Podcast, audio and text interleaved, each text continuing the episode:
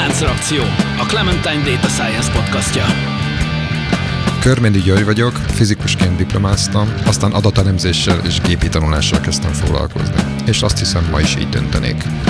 Kovács Gyula, Data Science Trainer.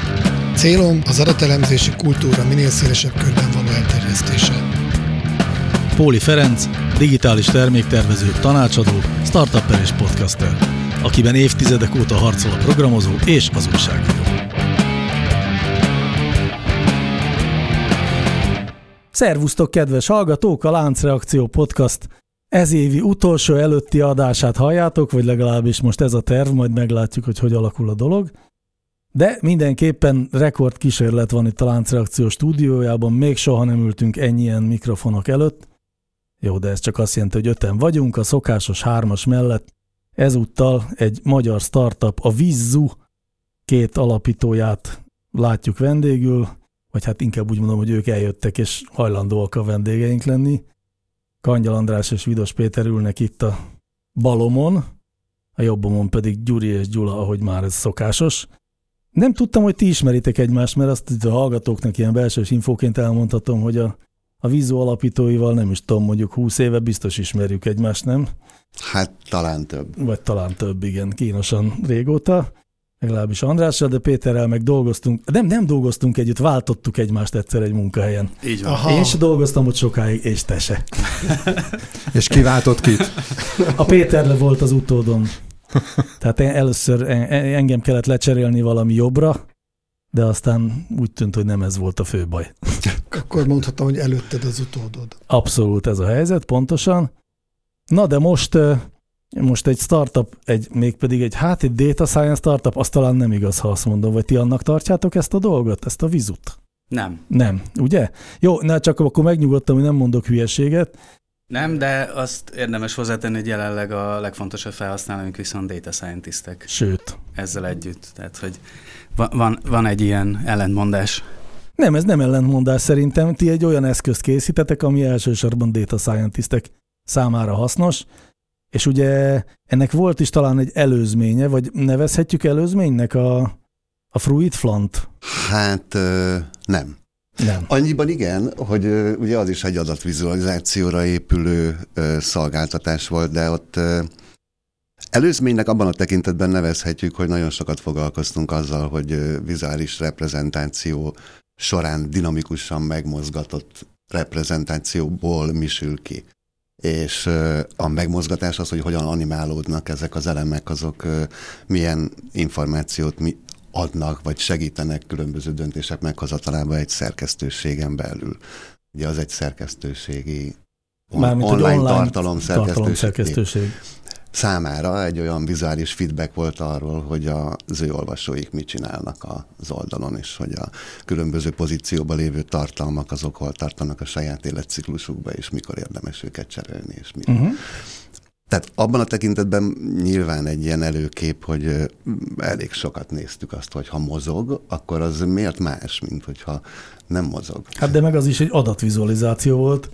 Ó, igen, de hát mondjuk ez egy annyira tág terület, hogy nem tudom, Minko Misivel való beszélgetésetekben azt, azt hiszem, ha mert azt visszahallgattam, hogy, hogy az ön szépen kitágította ugye ennek az univerzumát, és mivel ez gyakorlatilag bárki számára, aki a számítógépes appok előállításával foglalkozik, minden alkalommal belefejel abba, hogy már maga uh-huh. a UI is egy vizualizációs probléma. Ugye ez a beszélgetés Mikko Misivel, a MOME képviselőjével arról szólt, hogy bűnügyi helyszínek meg általában vizualizá- vagy hogy is, hogy bűnügyek megoldásában hogyan segíthet az adatvizualizáció.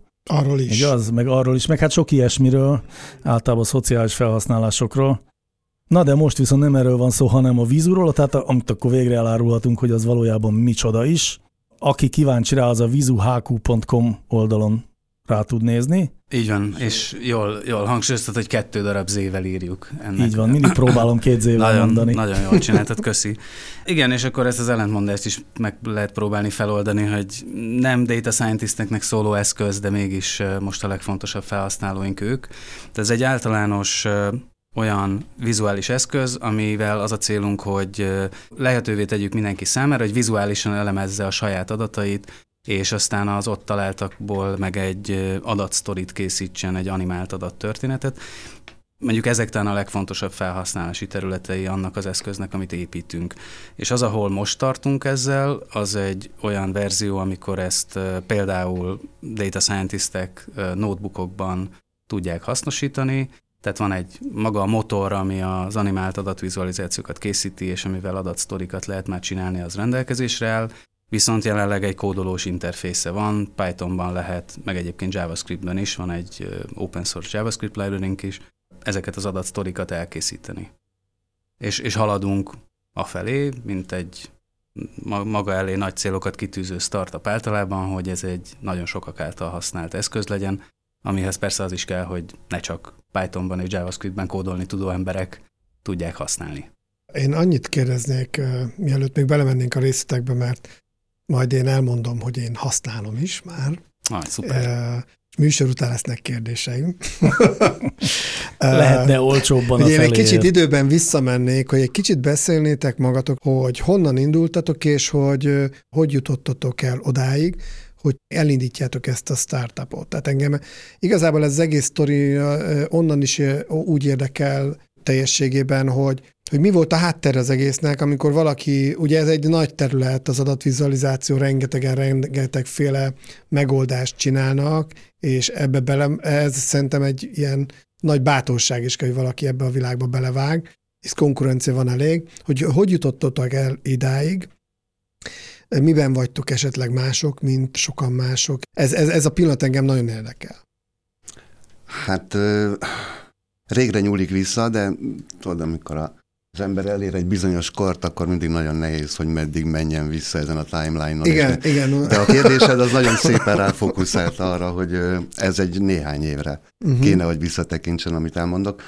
Valójában engem nagyon régóta bosszantott az, hogy alapvetően egy vizuális beállítodottságú ember vagyok, akinek a, az egyik legfontosabb feedbackje mindig az, amit lát, és ezért mindig pont azt is szeretném módosítani, amit lát, nem pedig valami teljesen másik nyelven megírni bármit ahhoz, hogy aztán az a kép, ami feedbackként jön, megváltozzon. Mm. Tehát, hogy hogy lehet ez egy ilyen direkt visszacsatolású történet, Mondjuk Excelben megpróbáltam régen már összerakni csártokat, és egy idő után az, annyira felidegesítettem magamat, hogy ott hagytam a Komolyan? problémát. Igen. Valaki, aki nem lett Excel fan, tehát ezt jegyezzük. Az Excel-t azt egyébként szeretem, de elsősorban akkor, amikor a Péter használja. szóval Na, de mivel, hogy nagyon sokat rajzolok, meg nagyon eredendően egy ilyen képzőművészeti suliba jártam, meg ott diplomáztam, és nagyon sokszor úgy tűnt, hogy a különböző csártok, amik, vagy csárt típusok, amik történelmileg teljesen máskor és más helyen jöttek létre különböző problémáknak a, a megjelenítése vagy reprezentálására, azok között nagyon erős összefüggés tűnt föl. Tulajdonképpen egy olyan szabályrendszer sejlett fel mögöttem, mint hogyha ez valóban egy nyelv lenne, uh-huh. aminek mindenféle megnyilvánulásai azok különböző csártípusokba öltenek testet, és akkor neki láttam ezt megpróbálni leírni. Ez kb. mikor volt? Csak négy ugye? éve. Négy, négy éve? és fél, mondjuk. Uh-huh. És addig játszottam ezzel a dologgal, amíg arra gondoltam, hogy amennyiben ezeknek egy közös logikája van, semmi nem akadályoz meg abban, hogy az egyik csártból a másikba transitionöket lehessen csinálni, ami uh-huh. persze, hogy nagy élvezettel elkezdtem animációkat gyártani, és megnézni, hogy melyik csártípusból egy másikba hogyan tudsz úgy átmozogni, hogy közben a lehető legkevésbé sérüljön annak a logikája, amit reprezentál. Uh-huh. És, Csak mondok egy példát, hogy a hallgatók el tudják képzelni, hogy például egy oszlopdiagram átalakul vonaldiagrammá, ami baromi látványos egyébként. Tehát, de azért, ha most arra utalsz, hogy azért nem mindegy, hogy hogy valósítja meg az ember, hogy, hogy valahogy ne legyen ilyen törés az emberbe, hogy most volt egy, és akkor hirtelen van, de nem érzed, hogy miért, viszont ti úgy oldottátok meg, hogy ilyen nagyon szépen átalakul. Köszönjük, ebben sok munka van. sok. És ez nyilván a, ez a lehető legjobb helyzet, amikor egy ilyen rádióműsorban vagy podcastban beszélünk animált adatvizualizációkról, úgyhogy most, most ebben, ebben a pillanatban már nagyon irigylem a hallgatóinkat. Igen. Tudod, ilyenkor van hogy egy órát beszéltek, amit egyébként olyan 25 másodpercben meg lehetne mutatni. Mm. Nem Na, baj, de... a, a hallgatók is egy kicsit dolgoznak, bármikor megnézhetik ezeket a demokat a honlapotokon. Még persze. Na, és akkor én ebben eltöltöttem azért egy olyan fél évet, és uh, találkoztam egy fiúval, aki mondta, hogy azért érti ő ezt a problémát, de hogy segítene leírni ezt valami épkézláb nyelven, mert arra én magam egyébként alkalmatlan vagyok. És uh, aztán egy pár hét múlva mondta, hogy inkább kezdjünk el kódolni. Tehát, hogy hagy, hagyjuk ezt a formalizálását a történetnek. Ő volt a Simon Laci, akivel most is együtt dolgozunk, CTO-ként tevékenykedik a cégbe, és... A harmadik társalapítunk. Uh-huh. Is egyben, és neki áll C++-ba írni egy most már meglehetősen nagy uh-huh. kódot, amiben most még mindig annyira mm, szépen strukturált a dolog, hogy bármilyen változtatás az nagyon gyorsan meg tud történni, és uh-huh elég, hogy mondjam, akkurátusan halad uh-huh. ebben a történetben előre. Na ez a rövid verziója, Aha. bármelyik pontjában bele tudunk ásni. Hát azért... igazából itt jutottunk el odaig, hogy akkor megszületett egy motor, ami uh-huh. bár korábban, amikor az Andris mesélt másoknak arról, hogy ő mit talált ki, és hogy lehetne egy ilyen általános adatvizualizációs motort készíteni, vagy adatanimációs motort készíteni, akkor sokan elmondták, hogy biztos nem lehet, meg ha lehetne, akkor más már megcsinálta volna. Akkor ezen a ponton... De várjunk, ez egy fontos, ehhez hasonlót nem is láttatok? Hasonlót, most ez megint nehéz kérdés, hogy mit jelent a hasonlóság, tehát a, vannak például a Vega nevű adatvizualizációs megoldás, az hasonlóan egy, egy általános nyelvet használ arra, hogy, hogy leírjon vizualizációkat, tehát ők is az, abból az irányból indultak el, ez a Washingtoni Egyetemen a Jeffrey híréknek a, a projektje, akik ö, többek között, mit tudom én, a D3-hoz is elég erősen kapcsolódnak, tehát hogy egy régi motorosok ebben a világban, és nagyon érdekes kutatásokat is csinálnak egyébként ott ezen az egyetemen. Tehát nekik van például olyan nyelvük, ami hasonló módon általános abban a tekintetben, hogy adatsorokat teszünk tengelyekre és csatornákra, mint mondjuk a, a szín csatornán uh-huh. meghatározza egy grafikon elemeinek a színét. És ez, ez egy létező eszköz, viszont ők nem animálnak. Tehát, uh-huh. hogy mhm. ezt a, mi, mi egy általános csárt animáló motort készítettünk, illetve hát a Laci és az Andris, én akkor uh-huh. még csak drukkerként és régi ismerősként és az Andris oldaláról volt kollégaként követtem a történetet. Viszont ilyet, tehát ami egyrészt általános nyelvet használ, másrészt képes az egyes csártállapotok között animált átmeneteket csinálni, Ilyenje valamiért senkinek nincs. Ez Aha. minket is meglepett, és ennek vannak következményei, például az, hogy alapítottunk rá egy startupot. Most Ez ugye. mikor volt? A céget magát tavaly tavasszal jegyezték uh-huh. be, ez egybeesik azzal, amikor uh, sikerült kockázati tőkét bevonnunk rá. Előtte ugye bootstrappeltünk, tehát hogy munka mellett a szabadidőnkben foglalkoztunk ezzel, és igyekeztük a gyakorlati hasznát, már amennyire az akkori fejlettsége az eszköznek ezt lehetővé tette, bemutatni. Ez azt jelenti, hogy együttműködtünk például újságokkal, tehát a Forbes-ban megjelent anyagunk, ami bemutatta, hogy hogyan változott a leggazdagabb emberek vagyona az évek során, vagy a HVG-vel közösen feldolgoztuk az MTVA-nak a különböző szerződéseit, és akkor abból csináltunk egy ilyen interaktív anyagot, amiben bele lehetett túrni, hogy akkor mely cégek mekkora összegben kötöttek szerződést az MTVA-val, a GKI-val volt együttműködésünk, nekik egy szintén egy ilyen interaktív dolgot csináltunk a konjunktúraindexhez, illetve csináltunk adatsztorikat elsősorban a Redditre, illetve hát más közösségi médiafelületeken is megosztottuk, de a Reddit volt egyértelműen a, a legsikeresebb, ott egy ilyen 40 millió megtekintést és 200 ezer fölötti upvotot, vagy ami az ottani like-nak felel meg, sikerült összehozni, ami, ami azzal a pár sztorival, amit oda megcsináltunk, az egy ilyen jó, jó eredménynek számít, és akkor ennek segítségével, meg a terveinket bemutatva, ugye egy, egy összeállt egy, egy kis alapból és egy pár angyalból álló kör, akik a kezdeti finanszírozást biztosították, ez volt ugye, mondom még egyszer, majdnem két évet, legalábbis tavaly márciusban jegyeztük be a céget, és akkor azóta tudunk mi hárman teljes munkaidőben ezzel foglalkozni, és van még egy kisebb csapat, összesen öt ember, akik a munkaidejük egy részében segítenek nekünk előrébb tologatni ezt a történetet. És akkor most ott tartunk, ugye, ha jól láttam a weboldalt, hogy van ez a két modul, tehát egy Python és egy JavaScript library, amit bárki szabadon felhasználhat. Igen, ez így van. Ez mind a kettő nyílt forráskódú, tehát praktikusan a teljes technológiánkat kiraktuk a GitHubra, és bárki ingyenesen használhatja. Ezek nem triviális döntések, de azt láttuk, hogy, hogy így lehet a legjobban kapcsolódni azokhoz a közösségekhez, akik, akik tulajdonképpen a legkönnyebben megértik, és, és fel tudják használni a saját céljaikra azt, amit mi alkottunk, és ezzel segítenek nekünk is megérteni, hogy, hogy mi is ez az egész. Tehát, hogy a, az az újdonság értéke annak, amit az Andris kitalált, és a Lacival együtt megvalósítottak, ennek a haszna és a, a különböző felhasználási lehetőségei, ezek nagyon szertágazóak, abba az irányba elmenni, hogy ezt majd mi hárman ki fogjuk találni, vagy egy kisebb csapattal mi megmondjuk a tutit, ez ennél egy jobb iránynak tűnt, hogy a lehető leghamarabb odaadni mások kezébe. És akkor ennek eredménye egyébként ez, hogy most már tényleg data scientistek most még mindig történetmesélésre tudják használni jelenleg, hamarosan már ki fogunk adni másfajta felhasználási módot támogató dolgokat is, majd arról is persze szívesen mesélünk. De hogy itt ez még meg, mindig megmaradtunk a, az adatvizualizációnak, vagy a, a, a klasszikus szerepében, miszerint valaki megcsinál egy elemzést mondjuk egy notebookban, és a folyamat végén ő szeretné megosztani másokkal, hogy miket talált. Erre jelenleg is különböző adatvizualizációs eszközök vannak notebookokon belül, ezek tipikusan statikus grafikonok rajzolására alkalmasak.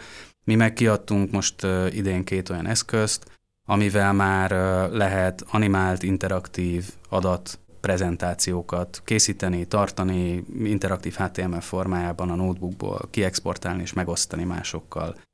De még egyszer mondom, ez megint a folyamat vége. Ott már megtörtént az elemzés, ezt akarom valakinek elmesélni. Uh-huh. A távlatibb cél az az, hogy maga az elemzés is vizuálisan történjen, ahogy az Andris is az elején elmondta, amit látok, azzal dolgozzak, és, és utána ezzel párhuzamosan tulajdonképpen, ahogyan elemzem az adatot, kialakuljon egy történet, ami az elemzésemnek az a része, aminek eredménye van, amit érdemes megmutatni másnak, amit utána én prezentálhatok, megoszthatok, ha kell újra felhasználhatok frissülő adattartalommal, ami már ugye a riportok és a dashboardok világába vezet el minket.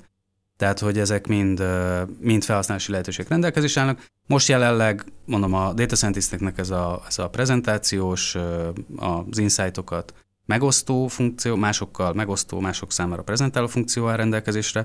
A fejlesztői oldalon, a JavaScript fejlesztői oldalon pedig beépítették különböző eszközökbe, a, mondjuk vezetői dashboardot készítettek, nem tudom én, magyar nagy cégnél is, amiről tudunk, meg az egyik török minisztériumban van most valami projekt, amiről van némi sejtésünk, de ugye ez egy ilyen open source eszköz esetében azért elég sporadikus, hogy akkor uh-huh. most mit, mit tudunk meg arról, hogy hányan és pontosan mire használják. Ez nem csak az open source eszközöknek van, csak mondom. ez, igen, igen. Csak amikor ugye más has startupok ugye azt mondják, hogy akkor ennyien regisztráltak a szolgáltatásunkra, ilyen a, a user retention, tehát hogy ennyien a, váltak rendszeres felhasználóink, ezekből mi nekünk mind ilyen, ilyen másodlagos adat adataink vannak, amik nem teszik feltétlenül könnyűvé azt, hogy értsük, hogy pontosan mi történik, és viszont amikor valaki segítséget kér tőlünk, akkor nyilván ezeket az infókat igyekszünk begyűjteni. De hogy mondjuk, ami, ami szerintem egy tök jó példa a vízú előnyeinek a felhasználására, van egy amerikai startup, social listeninget csinálnak, tehát különböző márkáknál nézik, hogy a közösségi médiában milyen említések és, és milyen szentiment van velük kapcsolatban, ebből képeznek metrikákat, és van egy olyan funkciójuk most, amivel, hogyha valami történik, amire a, pozitív vagy negatív irányban, amit a marketing menedzsernek tudnia kéne róla, akkor a vízú segítségével generálnak egy kis videót, amit elküldenek ennek a marketing menedzsernek, hogy figyú, így néz ki az összes adatod, így néz ki az összes márkád, vagy az összes social network, és akkor most zoomoljunk be különböző részeire, ez volt eddig alapvetően, most ez így változott meg. Tehát kontextust teremtenek egy ilyen videóval, és, és megmutatják azt is, hogy a változás az nagyságrendileg, tehát pontosan hol van, és, és mekkora. És ezt egy rövid videóval, ahelyett, hogy küldenének öt csártot, amit ugye külön-külön értelmeznie uh-huh. kéne a delikvensnek, és még fejben össze is kötnie, hogy akkor az egyik mit mutat, és a, és a másik, és ennek mi a relevanciája. Ezek nagy előnyei ennek az animált megközelítésnek, amit a mi technológiánk lehetővé tesz. Nem nagyon nehéz eljutni addig a gondolatig, hogy ezt a dolgot, amit eddig öt csártban mutattam be, így tudok egy animált csárttal megmutatni?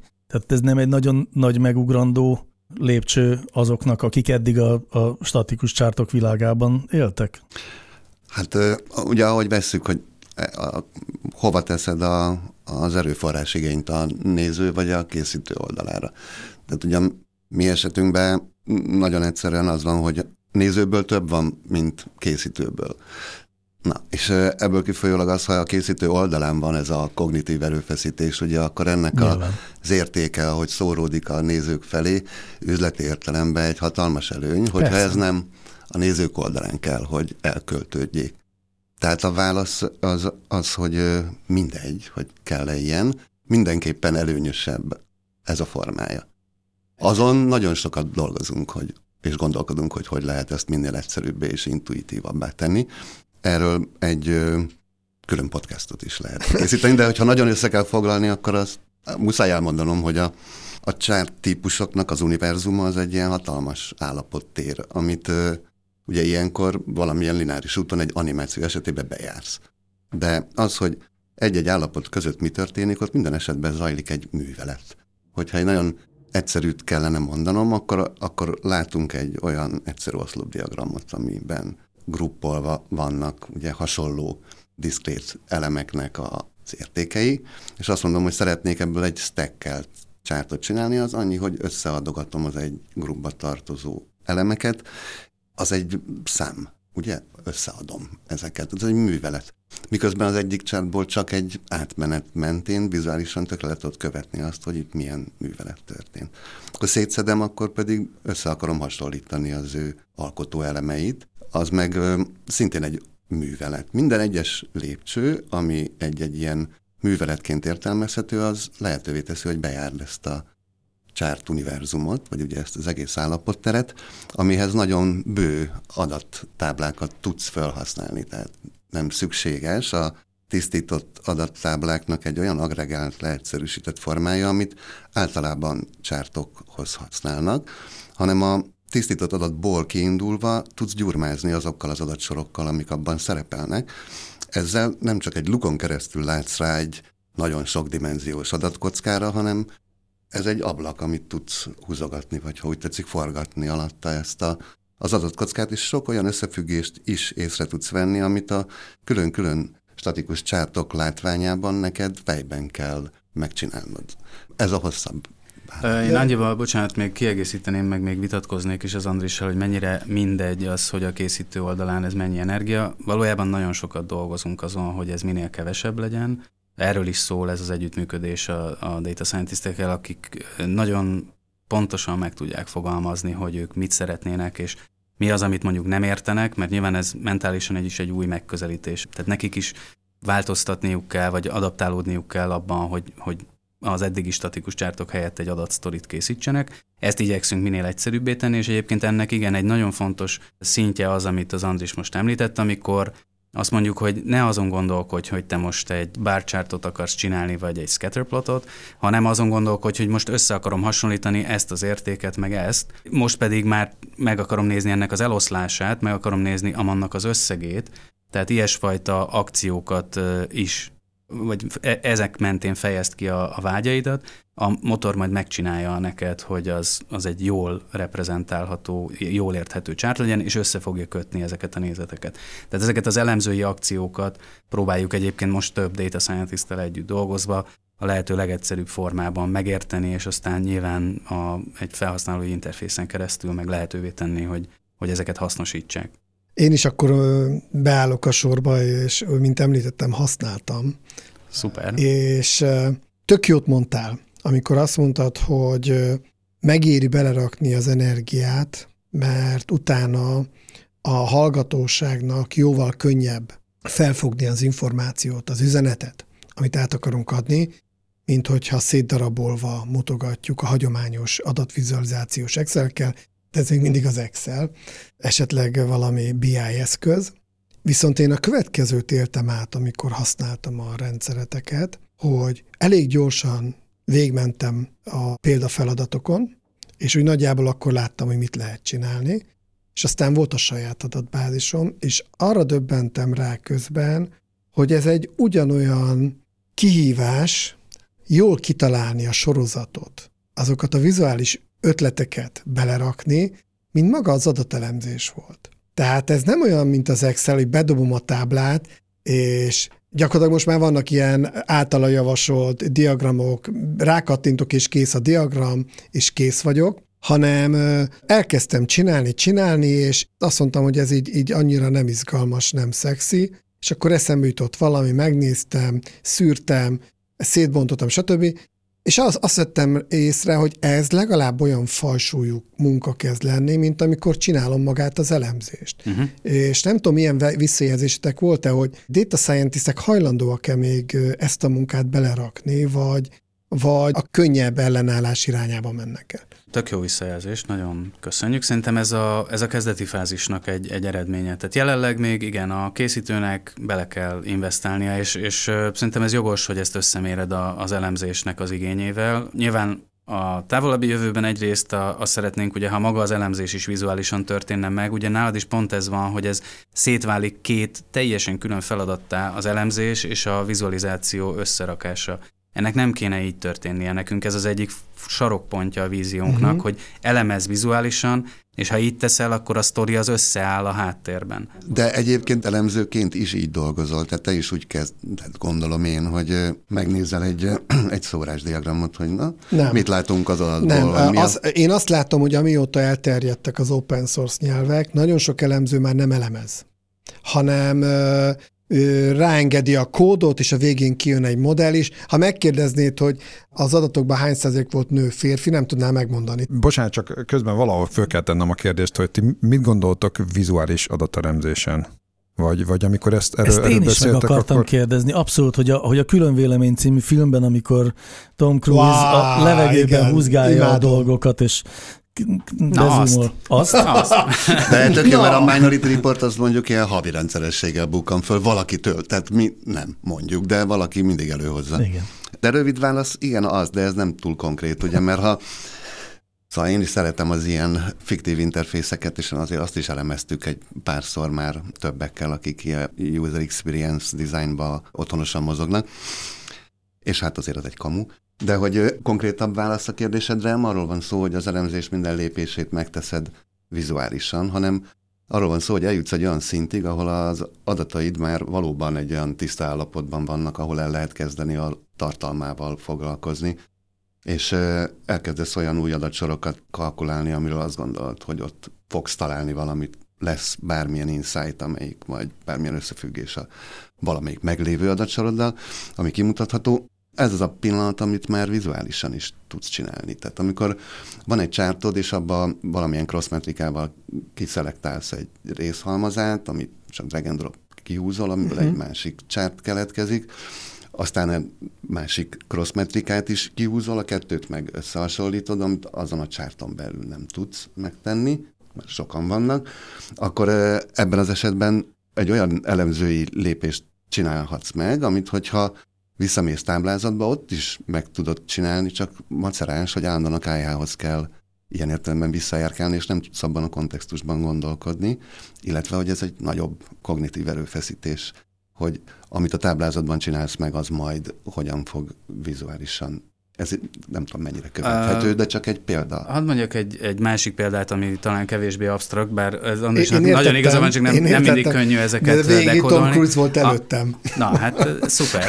Szóval, hogy a pivot táblákkal való elemzés, ami ugyan egy, nem egy bonyolult elemzési forma mondjuk a data scientistek toolkitjéhez vagy lehetőségeihez képest, de hogyha meg az általános üzleti felhasználókat nézzük, akkor egy rendkívül gyakran használt elemzői eszköz.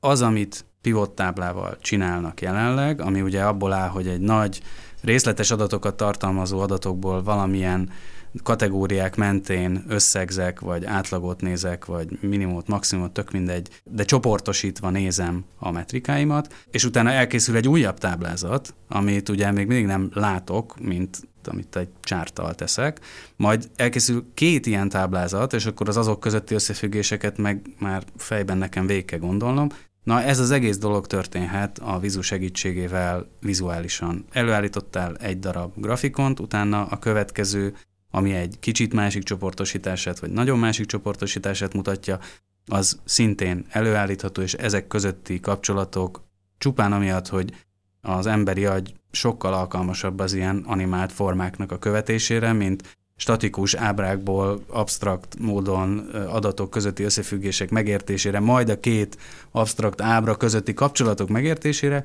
egy intuitívabb elemzés tesz lehetővé. Tehát ez mondjuk szerintem egy tök jó példa a vizuális adatelemzésre, mm. és most pont azon dolgozunk, hogy erre legyen olyan illusztráció, amit egy ilyen műsor keretei között megint csak nehéz bemutatni, de a honlapunkon majd megtalálható lesz. Jól sejtem, hogy eredetileg nem data scientisteknek terveztétek a vizút, és ez valahol a projekt közben változtatok szkópot? Teljesen jól sejted. A, nem, nem, amikor elkezdődött ez az egész, meg amikor elkezdtünk aztán mi is az Andrisékkal együtt dolgozni hármasban, sosem az volt, hogy majd a data scientistek lesznek mi az első felhasználóink. Ez nagyon kik? sokáig ez nem merült fel.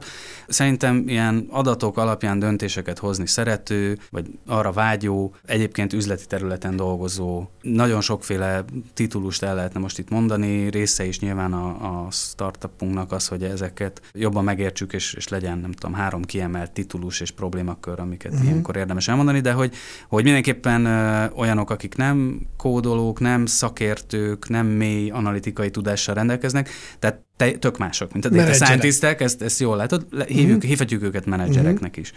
A, ami miatt, és ugye egyikünk sem data scientist, azért ezt is hozzátenném, és egyikünk sem tudott eddig Pythonban kódolni.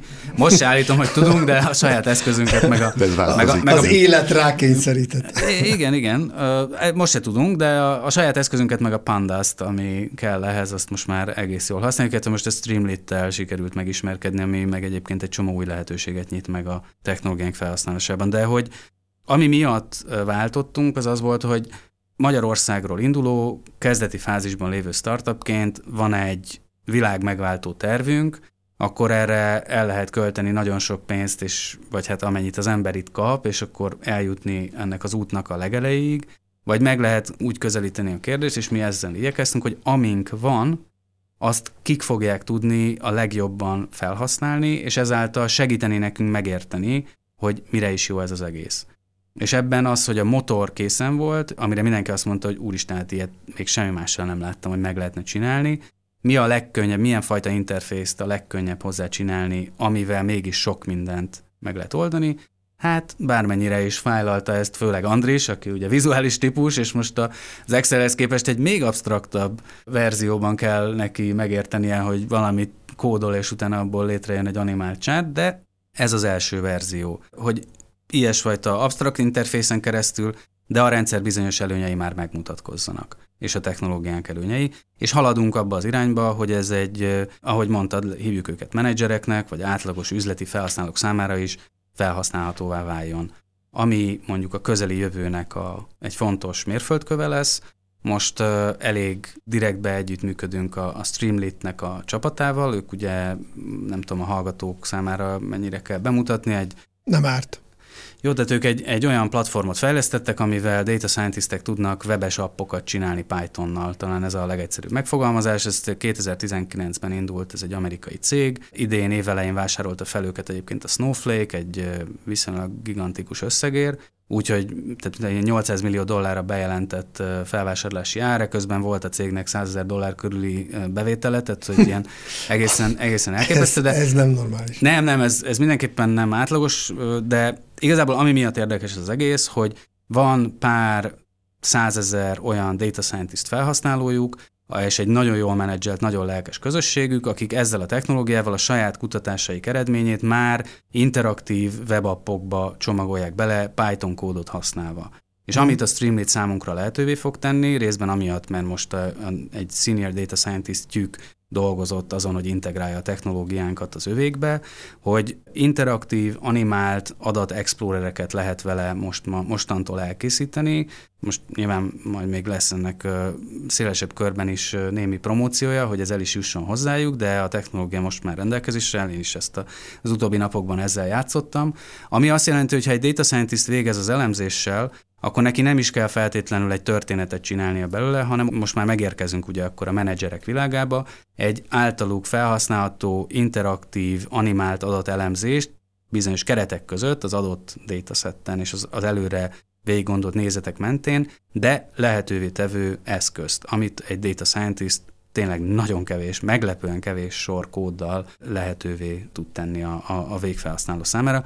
Ez iszonyú izgalmas, és egy csomó új lehetőséget nyit meg abban, hogy demózni tudjuk azt, hogy mire jó ez, a, ez az egész történet, és mit, milyen lehetőségek rejlenek benne. Mondtad, hogy data scientistekkel dolgoztok, és gondolom ők nyüstölik és csinálják az animációkat. Láttatok olyat tőlük már, hogy még ti se gondoltátok volna, hogy ilyet ki lehet hozni belőle? Tehát már már jöttek ilyen, ugye e, ez az, ez szerint, e, ahogy én elképzelem, valahol ez az első olyan pillanat, amikor az ember azt mondja, hogy na, elindult valami, nem csak a ti demótokat forgatják. Én nekem még nem sikerült szerintem nálatok jobbat csinálni. Ez, ez nekünk egy fájó pont, tehát fájó pontra tapintottál. Ami a nehéz, hogy a data scientistek egy jelentős része a, azokkal az elemzések, amikkel sok idők tölt, azt a munkája során teszi, amit viszont cserében nem oszthat meg senki mással. Uh-huh. Tehát, hogy, és akkor a, a, az ilyen hobby projektek körében vannak olyanok, amiket, amiket megmutatnak nekünk. Hát most gondolkodnom kell, hogy van-e ilyen konkrét példa, ami... Ami amit, meglepett? Amit más csinált, és igen. És, és meglepett? Ami meglepő az az, amikor, amikor látod, hogy érti. Uh-huh. Látod, hogy ért, érti azt, amit és amiért Mármint a filozófiáját. Akár csak azt az egy projektet, amit ő csinál, ott teljesen egyértelmű a szándék, és egyértelmű, amit kommunikálni akar vele. És ilyet igen. Uh-huh. Olyat is láttunk, ahol nem érti, uh-huh. hanem azt, azt tetszik neki, hogy mozog. De Aha. hogy ez mit ad hozzá a dologhoz, az nem feltétlen érkezett meg hozzá. Uh-huh. Ezek iszonyú tanulságos dolgok a számunkra, mert nyilván ezeket a helyzeteket szeretnénk minél inkább intuitíve lehetővé tenni. Az, az nekem nagyon érdekes így hallgatva benneteket, hogy az én nyelvemben akarom megfogalmazni, hogy mivel küzdötök, akkor az, hogy egyfajta paradigmaváltást, vagy paradigmát akartok megteremteni, vagy, vagy továbbvinni egyfajta logikába, és hogy azért az ilyenfajta gondolkodásnak, mondjuk kimondottan akár az adat elemzés kapcsán, az ilyenfajta gondolkodásnak azért tök érdekes, hogy milyen történeti ötleteim vannak, vagy úgy visszagondolva, akár olyan aspektusból is, mondjuk, mondjuk csak Magyarországon, mondjuk az elmúlt 21 néhány évben, amiben így látom, hogy mondjuk milyen különböző ilyen adatelemzési szoftvereket kezdtek el fejlesztgetni mondjuk például a Gyula.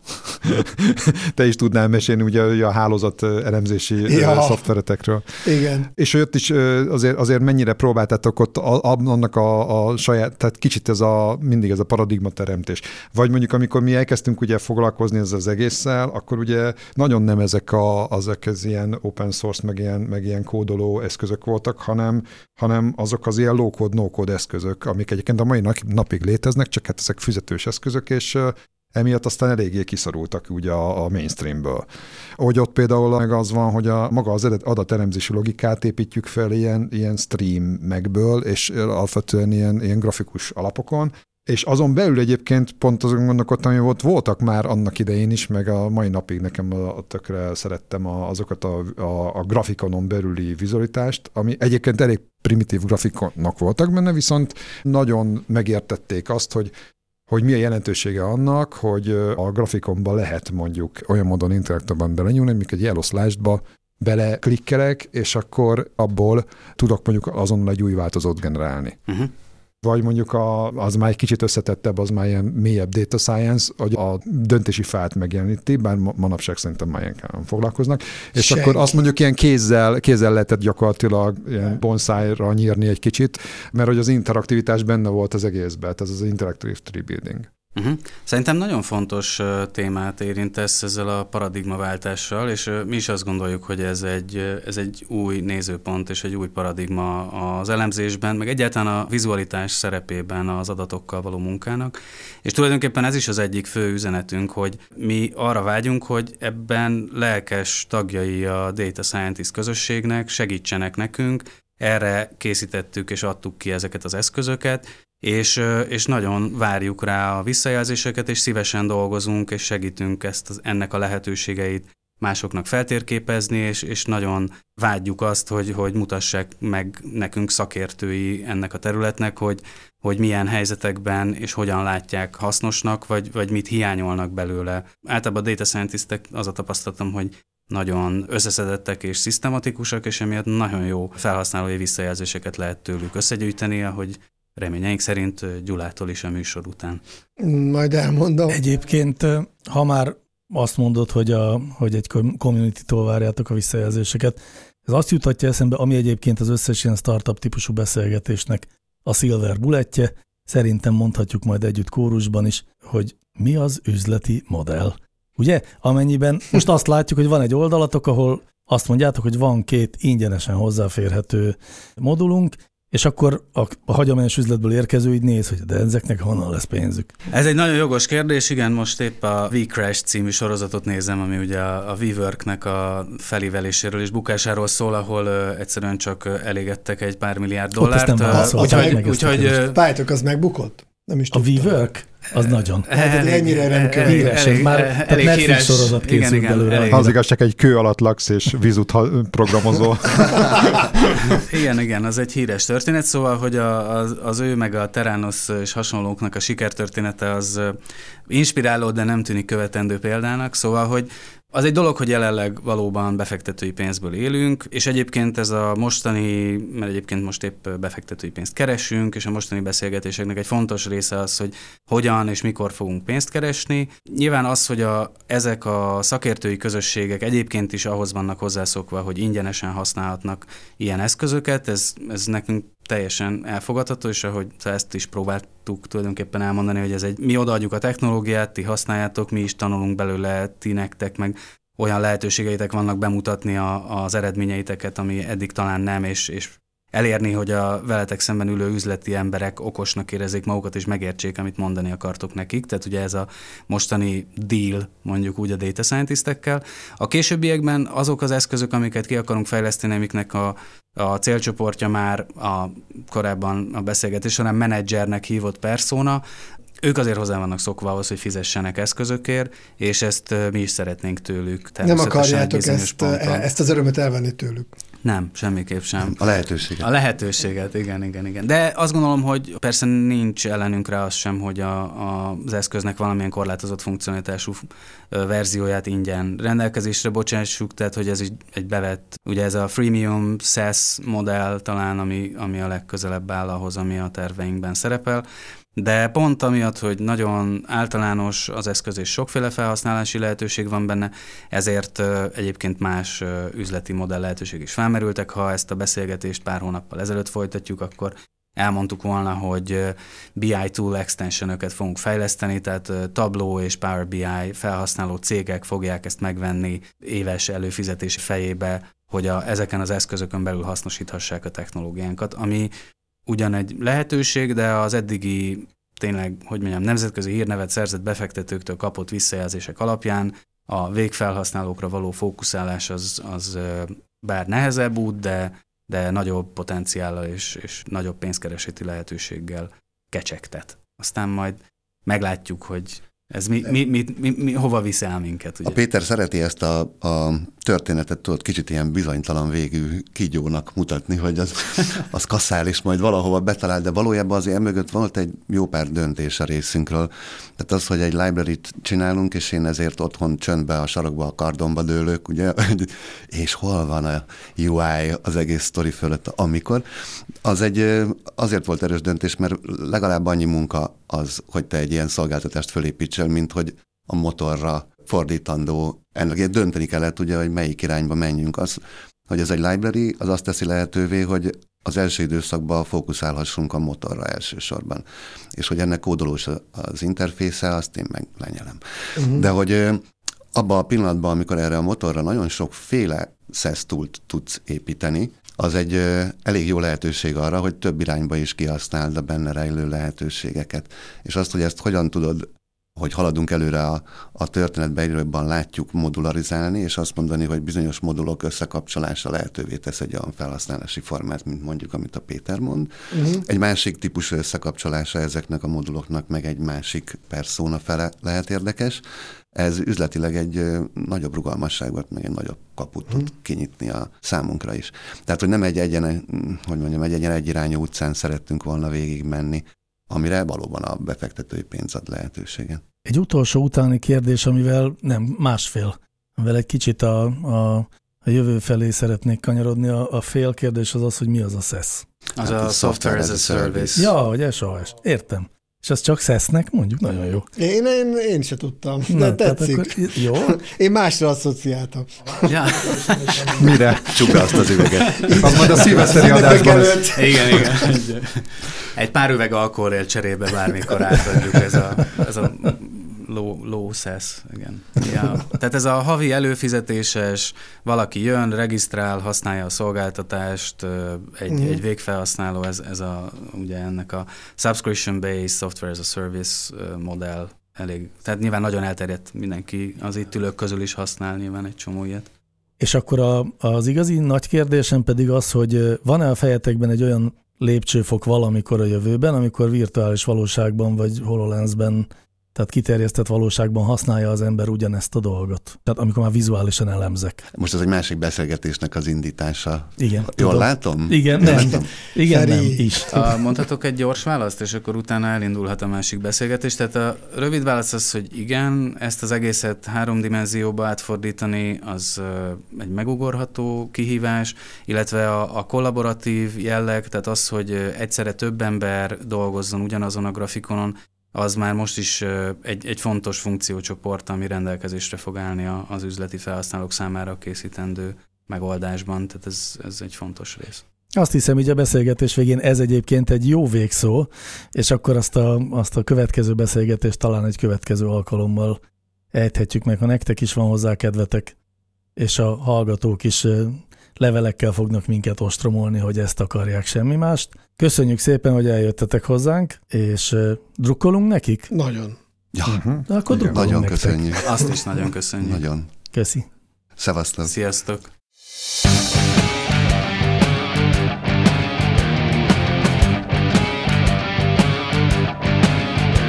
Láncreakció, a Clementine Data Science podcastja.